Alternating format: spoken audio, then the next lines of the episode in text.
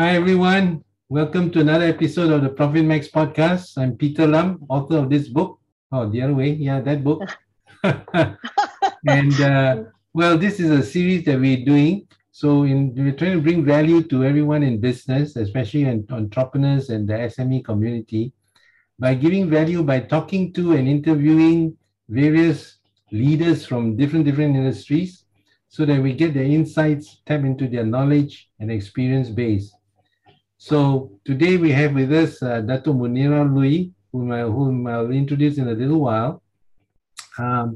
But basically, you know, in this time, we think that most businesses are affected. And when we think about those businesses that are not affected, we think first of all of the glove industry and the PPE industry and things like that. But well, one of the businesses that's powering through the pandemic and doing well and growing actually is Munirah's business, which is in the business of business process outsourcing and human CRM, human capital, and all that. So so we're very privileged to have with us Munirah, and you know, Munirah has got a credentials that I guess you can say runs into pages, no? But very quickly, she's an MBA graduate from UK, majoring in HR management. She's also a member of the International Who's Who of Professionals and life member of International Business Leaders. So she has a lot of experience in the areas of customer relationship management, customer experience management, and so on. And she's the founder and president and CEO of Brandt International, which specializes in the areas of business transformation, consulting, and outsourcing, with offices in KL, Singapore, Jakarta, and Manila. So without further ado, let me bring on Dato Munirah. Hi Munirah, how are you? Hi Peter, I'm good. Thank you very much for having me on this show. Great, okay. Yeah.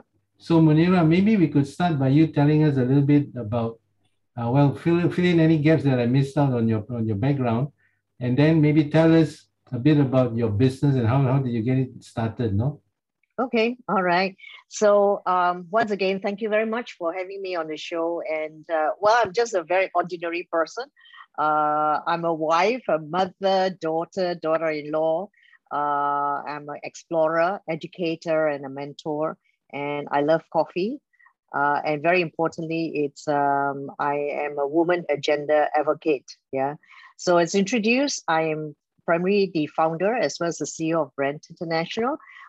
We are primarily very much a digital and a customer experience consulting outfit, but we have essentially evolved our business. And the other part of the business that we manage is actually called a business process outsourcing. Yeah, so prior to setting up the Brandt International, I have a total of about 20 years of corporate experience, and I have gone through various functions within the corporates, obviously in customer experience, human resource, business process redesign, operations excellence, project management, and business and organizational development activities. Yeah, and I worked in multiple cities in Asia, and my last assignment was primarily a global assignment, which was based out of New York in the States for about 5 years before I decided to come back home to Malaysia. And essentially that's how I started Brandt International, yeah. So, so what do we do in Brandt International? I started this company about 17 years ago now, and we help our clients to deliver customer experience and best business value through people and operations excellence, right? So what it really means is today we actually help our clients to manage their customer interactions. And typically on a daily basis, we manage about 20,000 customer interactions across multiple projects that we have. and that's equivalent to about more than 7 million customer interactions per year. Oh. And our clients are primarily very much mostly high growth internet companies and MNCs. And today we support markets, obviously Malaysia, but primarily Singapore, Hong Kong, as well as China. And we are currently also in the process of opening up new markets in the US, UK, as well as in Australia. Yeah. So with 17 years of operations, my company has grown from a one-man show to now I have a workforce of about close to 1,000. Wow. Yeah. And we have been steadily growing year on year. We have achieved a CAGR growth of about 29% yearly since 2009. Mm. And last year was a very extraordinary year for us. Despite COVID, we actually achieved a 35% increase in our revenue. So it has been a very extraordinary year from both top line as well as the bottom line as well. Yeah, those are pretty amazing numbers, no, Munirah? So yes. Have private equity companies been putting up feelers or something? Yes, yes. We've got a couple of opportunities that is right in front of us right now. So I guess, okay. Yeah, so we'll just wait for the right timing, yeah. Wow, all right, man. Okay. Yeah, thank you. Yeah. Yeah. So I was going to ask, how did you spot the gap or the market opportunity when you got started? Well, I guess, 20 years ago when I was still running and driving, I was holding a global role in one of the foreign banks, right, globally.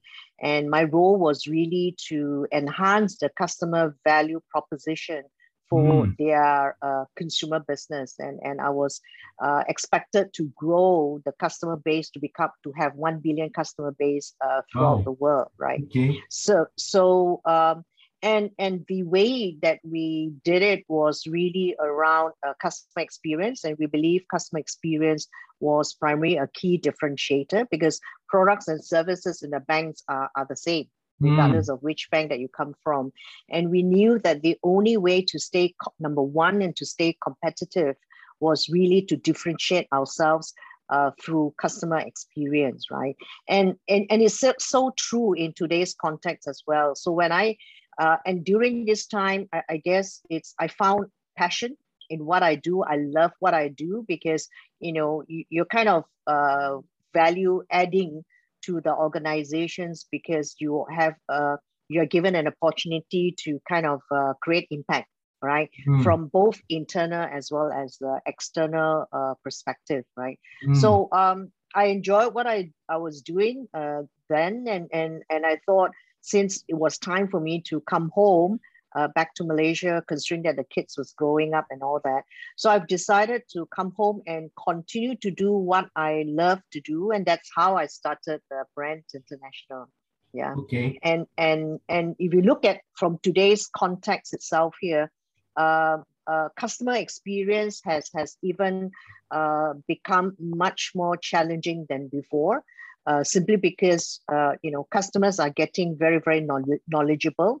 They're getting very savvy, and customers now also have very, very are more demanding, right? In terms of quality customer service, they no longer depend on a single channel of how they want to do business with you. Customers are demanding, multi-channel, anytime, anyhow, and anywhere, right? Mm-hmm. So the demands and the needs are very different. If you're selling to a baby boomer, it's kind of very different from if you're selling to the millennials of today, yeah, which forms the largest buying segment in today's context as well. Mm-hmm. So I think, from a market perspective, I think the customers are getting very savvy in terms of how they want to do business with you. And then if you look at it from a business perspective, obviously we find that businesses are very slow in adapting to the customer's demands, right? Especially in riding the digital transformation, the digital wave, right? They're kind of slow in adopting this, but I think COVID has essentially accelerated this adoption.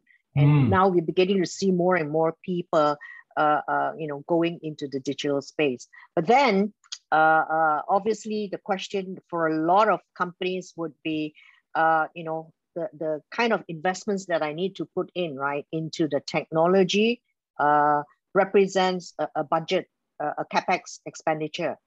And potentially, you also have businesses who may not have the internal capabilities to do it, right? And that's the reasons why in times like this, outsourcing becomes a very important strategy for a lot of businesses, right? So that, they can kind of leverage on our operational excellence, as well as our ability to hire and manage people more effectively to help them to deliver customer experience. Okay. Tell me, Munirah, share with me, how do you go about attracting these clients, or how do they come and look for you? What's the... well, it is never easy. Market access has continued to be a challenge. But I guess, what is really important is, to start small in a partnership with our clients. And I think that's what we did. We actually grow with the client over time. And working with the clients as a partner rather than a vendor-supplier kind of a relationship. So I do spend a lot of time in building that client management component. And I believe that, it's far easier to sell to existing customers than going to acquire new customers, right? So I think, So I think our strategy has always been, once we've got a customer with us, we would continue to value add, and we continue to deliver our promise, so that it kind of increases the stickiness between us and the client, and that's how we grew, all right? I mean, I can kind of give you an example about, a client that started with us with just 30 agents, right? 30 people to manage their customer experience. And today, this account, we're managing about 350 people. Wow, that's more than a tenfold growth, huh? Yes, exactly. And within a span of 12 months. So that's how, within 12 months, wow. Yeah. So are you saying that they had 30 people that they were managing internally, then they outsourced that whole division to you, and you help grow their business now to have a support team of 300 people supporting them? Yeah. Well, there are many models in terms of how we operate. Like one model is like what you have said. I may have an existing operations, but I'm not able to scale. So therefore, they will work in partnerships with an outsourcing party like us, right? Or sometimes it could be a client who wants to manage their customer experience, and they believe that customer experience is the key differentiator in the market, right?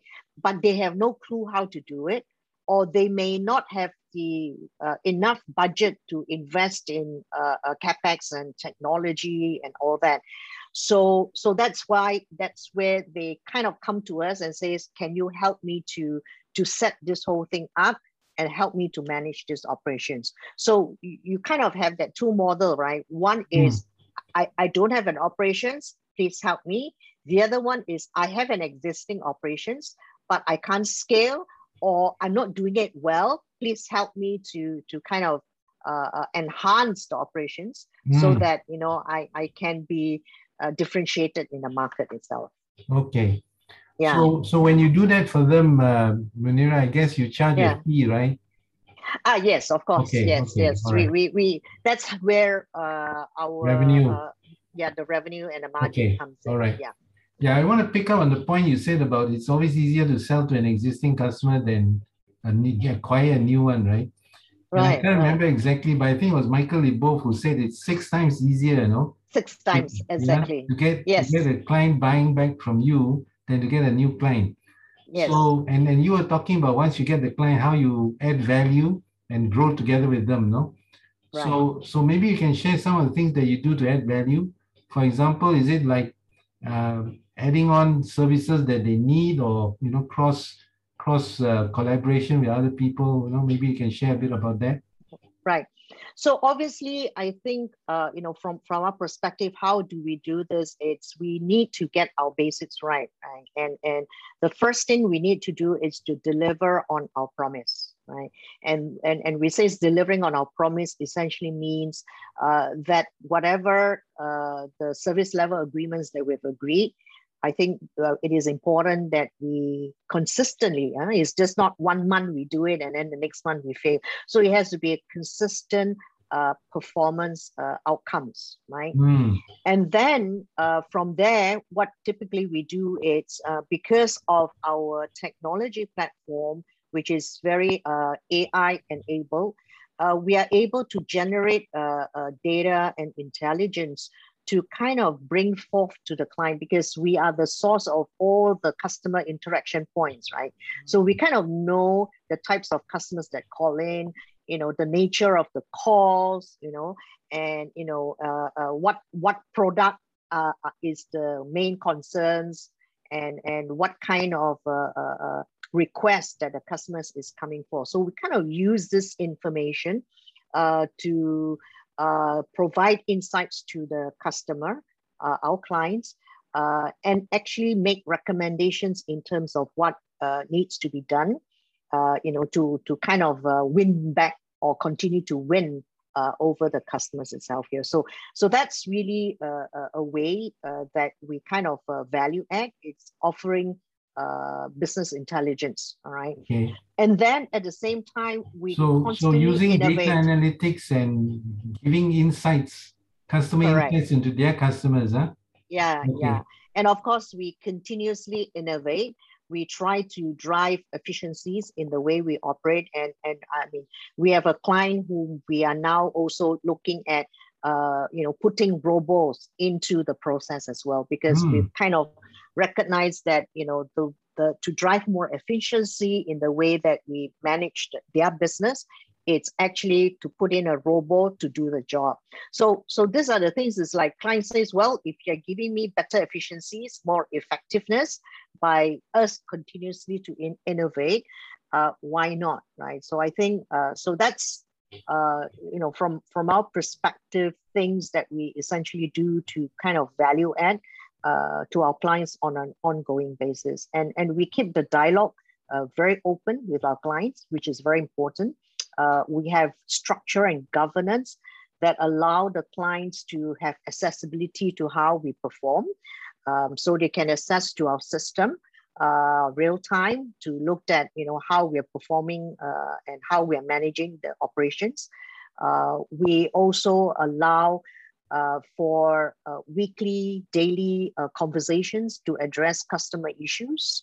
And of course, we also put in place monthly review meetings. We have quarterly strategic meetings with the sponsors as well.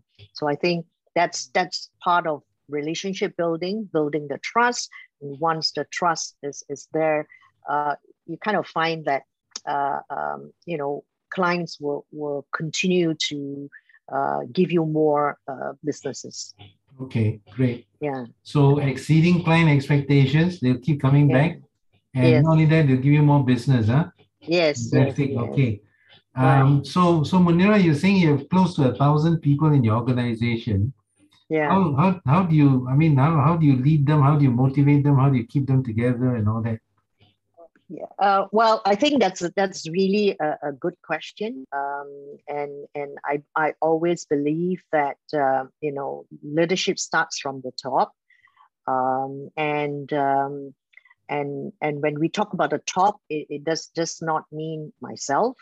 I think the key is really hiring the right people with the leadership skills. So beyond the technical know-how, it is really important to be able to bring a right fit in as far as the leadership team or the senior leaders are concerned.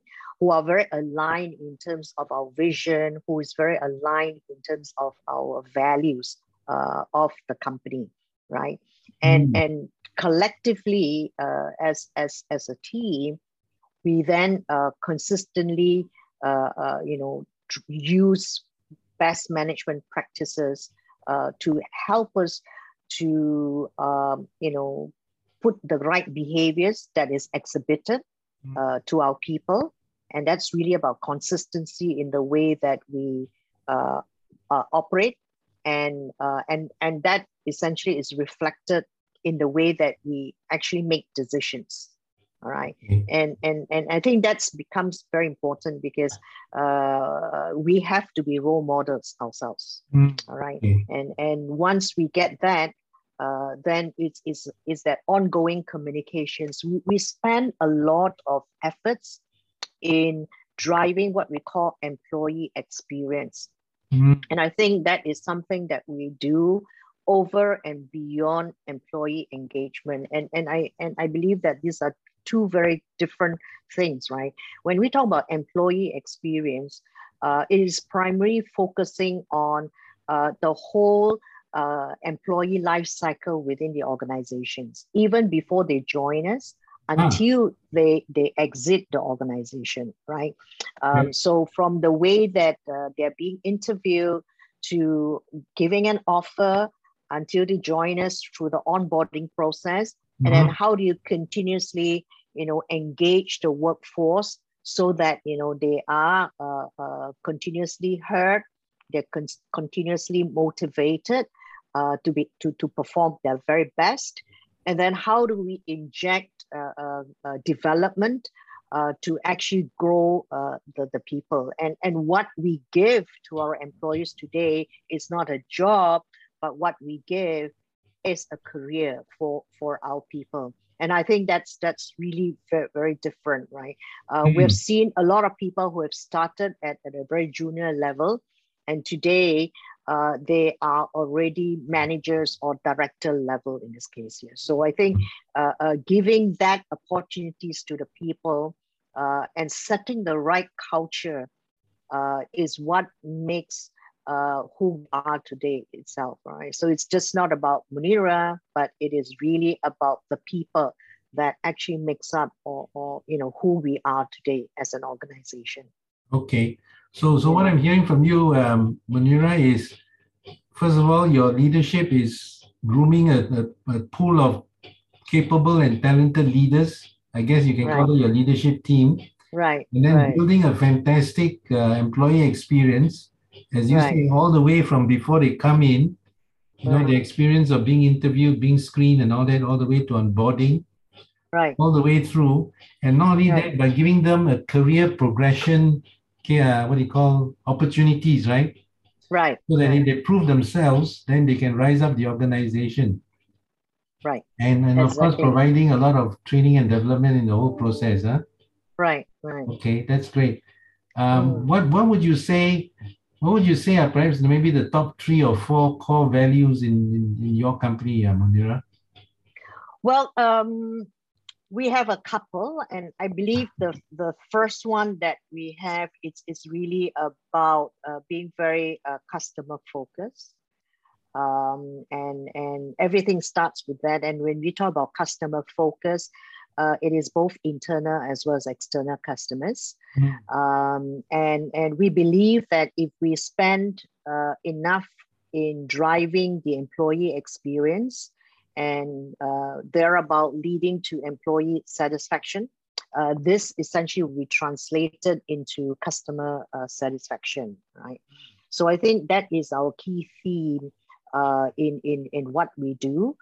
So everything that we do or everything that we radically change or process change is we have to ask ourselves, how does this impact the customer? I mean, if it is have a positive impact, then let's do it, right? So I think that becomes the driving force in terms of what we do.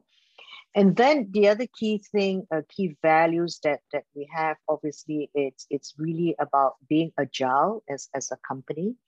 And COVID has proven how agile we are as an organization. Because agility, it's really about the ability to, when you're faced with roadblocks, right? The organizations can kind of pivot very quickly, to address the concerns or those challenges, or remove those roadblocks, right? And allow things to happen. And during COVID, I think everybody was kind of impacted, right? In terms of how we turn around as an organization, right? From working in an office into work from home. Yes. I mean, imagine we people, it's really not easy to do that. And thanks for the IT transformation that we did in 2019. It was very easy for us to kind of move from an office environment into a work from home environment. We had no issue. In fact, day one of the lockdown, 100% of our operations was work from home. Wow! Right. So meaning your people are all technically equipped to work from home with the right laptops or whatever other technology. Exactly. Okay, yeah. That's amazing. Yeah, so we geared up for those kind of eventualities. Yeah, because we are in a business where we do not only just support local markets, right? We are in a business that supports the global market. So we need to have business continuity, to ensure that our business is not impacted. The services is not impacted, right?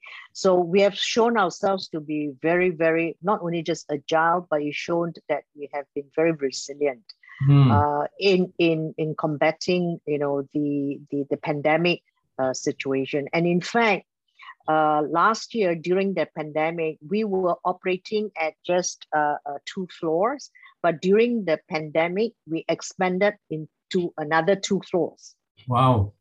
Despite the lockdown, and we were able to expand to altogether operating in 4 floors within a span of 3 to 4 months. Okay. So that's really a reflection of how agile the team has been in okay. Responding. Was that the result of the necessity for social distancing, or because of the drop in rentals, or what drove that? No. Remember, I shared about a client, we started with us at 30 headcount and grew to 350, right? So massive expansion, business expansion.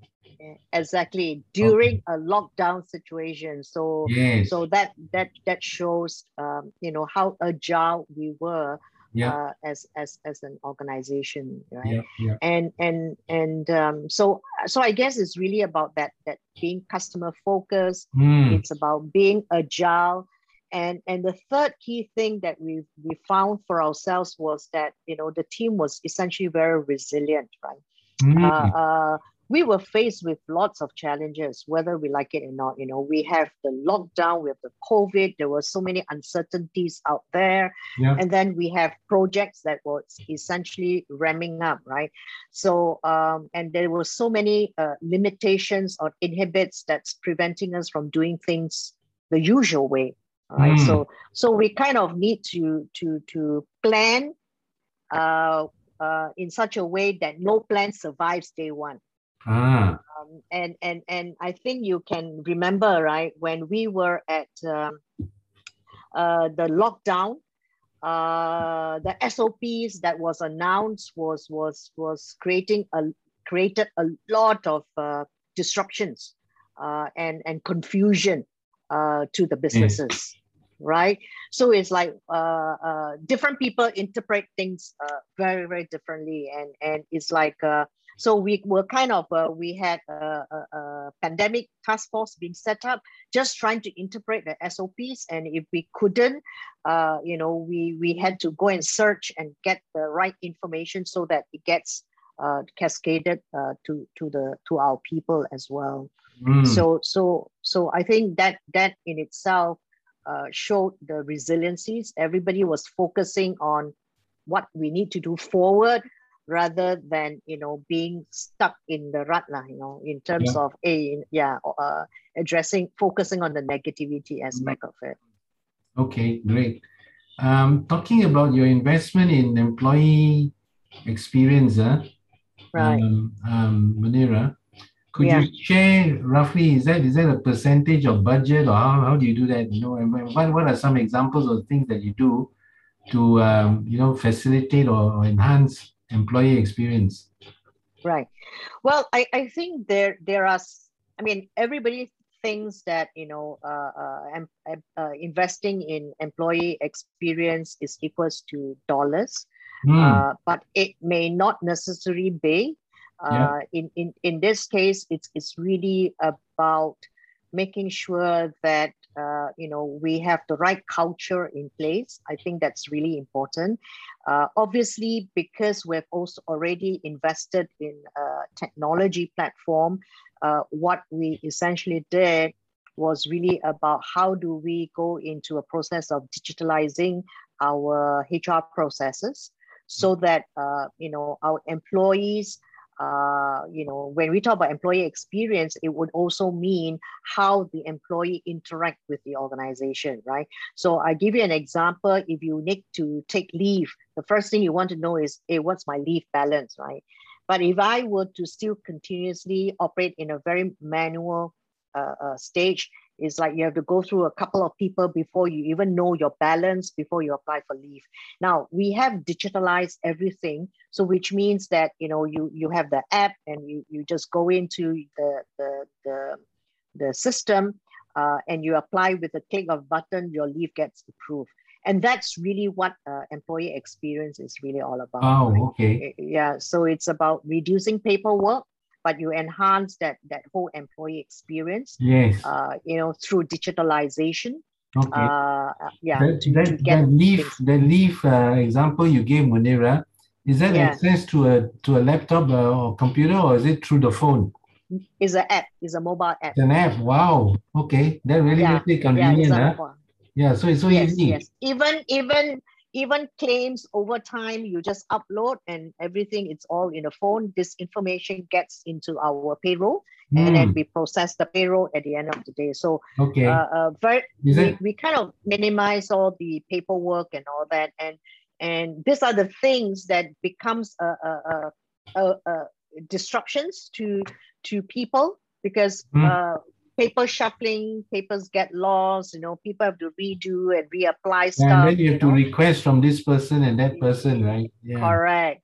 So this is what I mean by employee experience. Okay. It's really about... Is that a proprietary app or is that something from the market?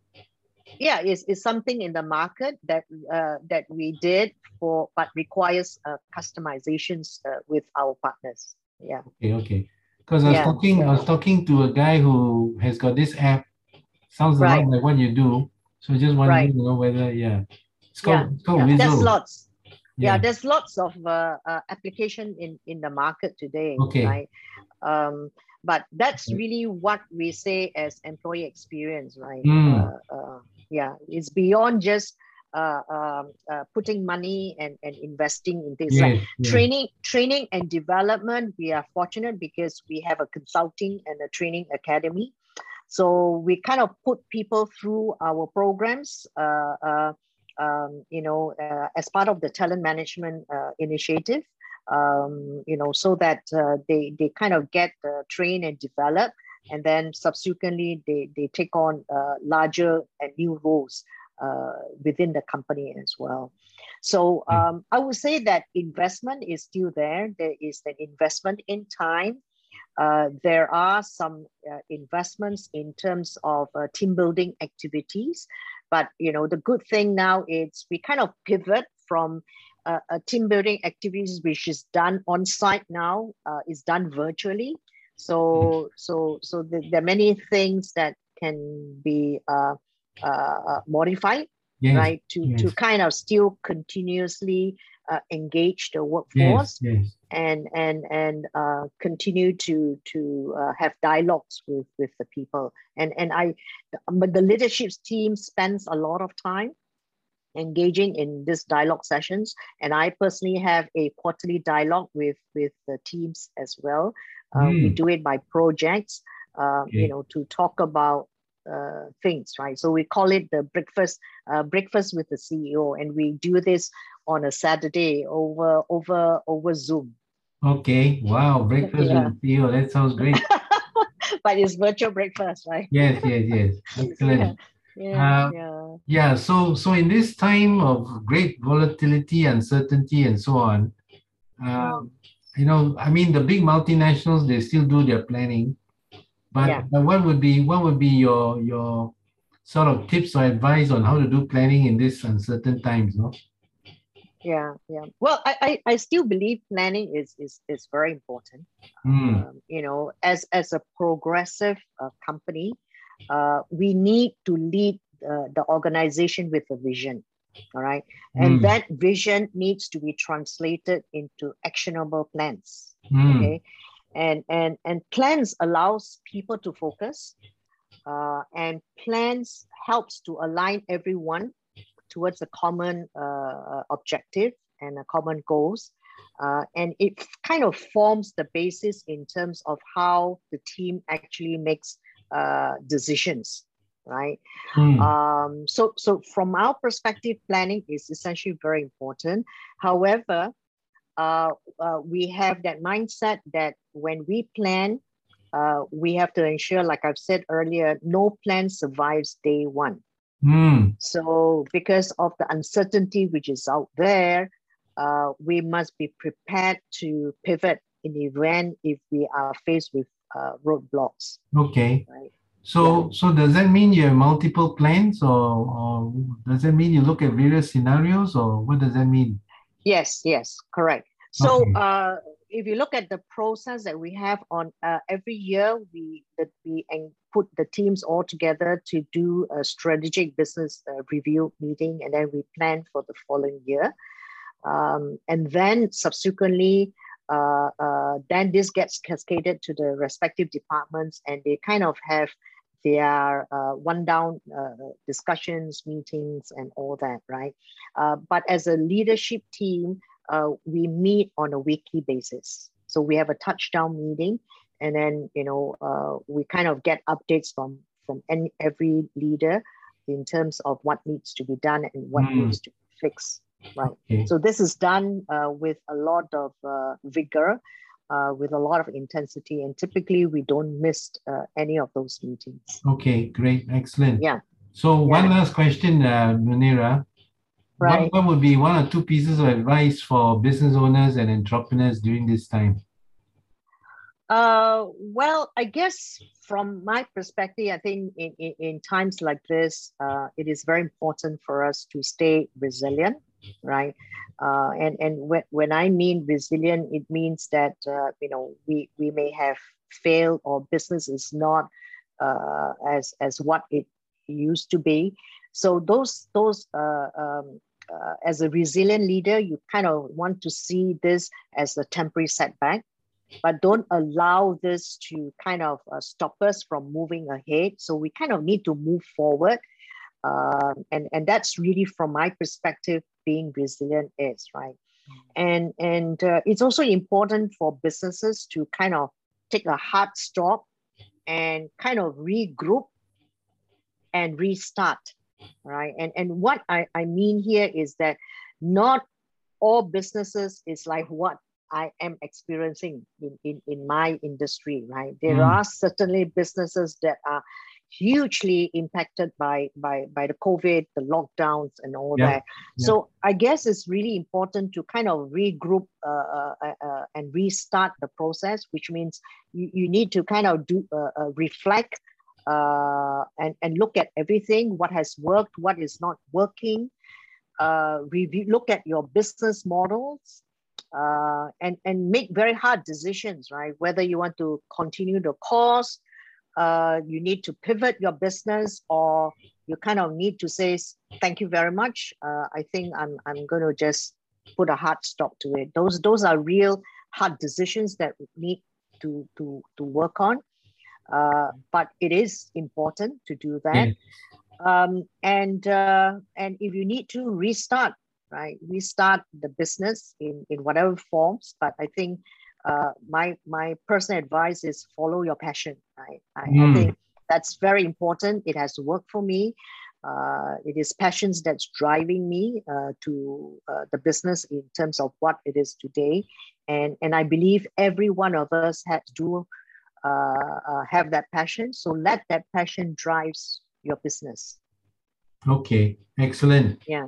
That's really excellent. No? 2 or 3 pieces of really good advice. Take a hard look, regroup when necessary, and make sure that you do something that you're passionate about. Yeah. Yeah. Because otherwise things will fizzle and you will not be able to go through this kind of challenges. No, you don't like what you're doing. Yeah. Exactly, because once you're passionate, you know, you see purpose, right, in life, and that resilience will come in. Yeah, and then that resilience will come in, because then die also you want to go for it, right? Yes. Okay. Yeah. All right. Yeah. So on that note, Munirah, thanks so much. Really appreciate it. Thanks, Peter. Thanks very much for having me. Take care. Okay. Take care.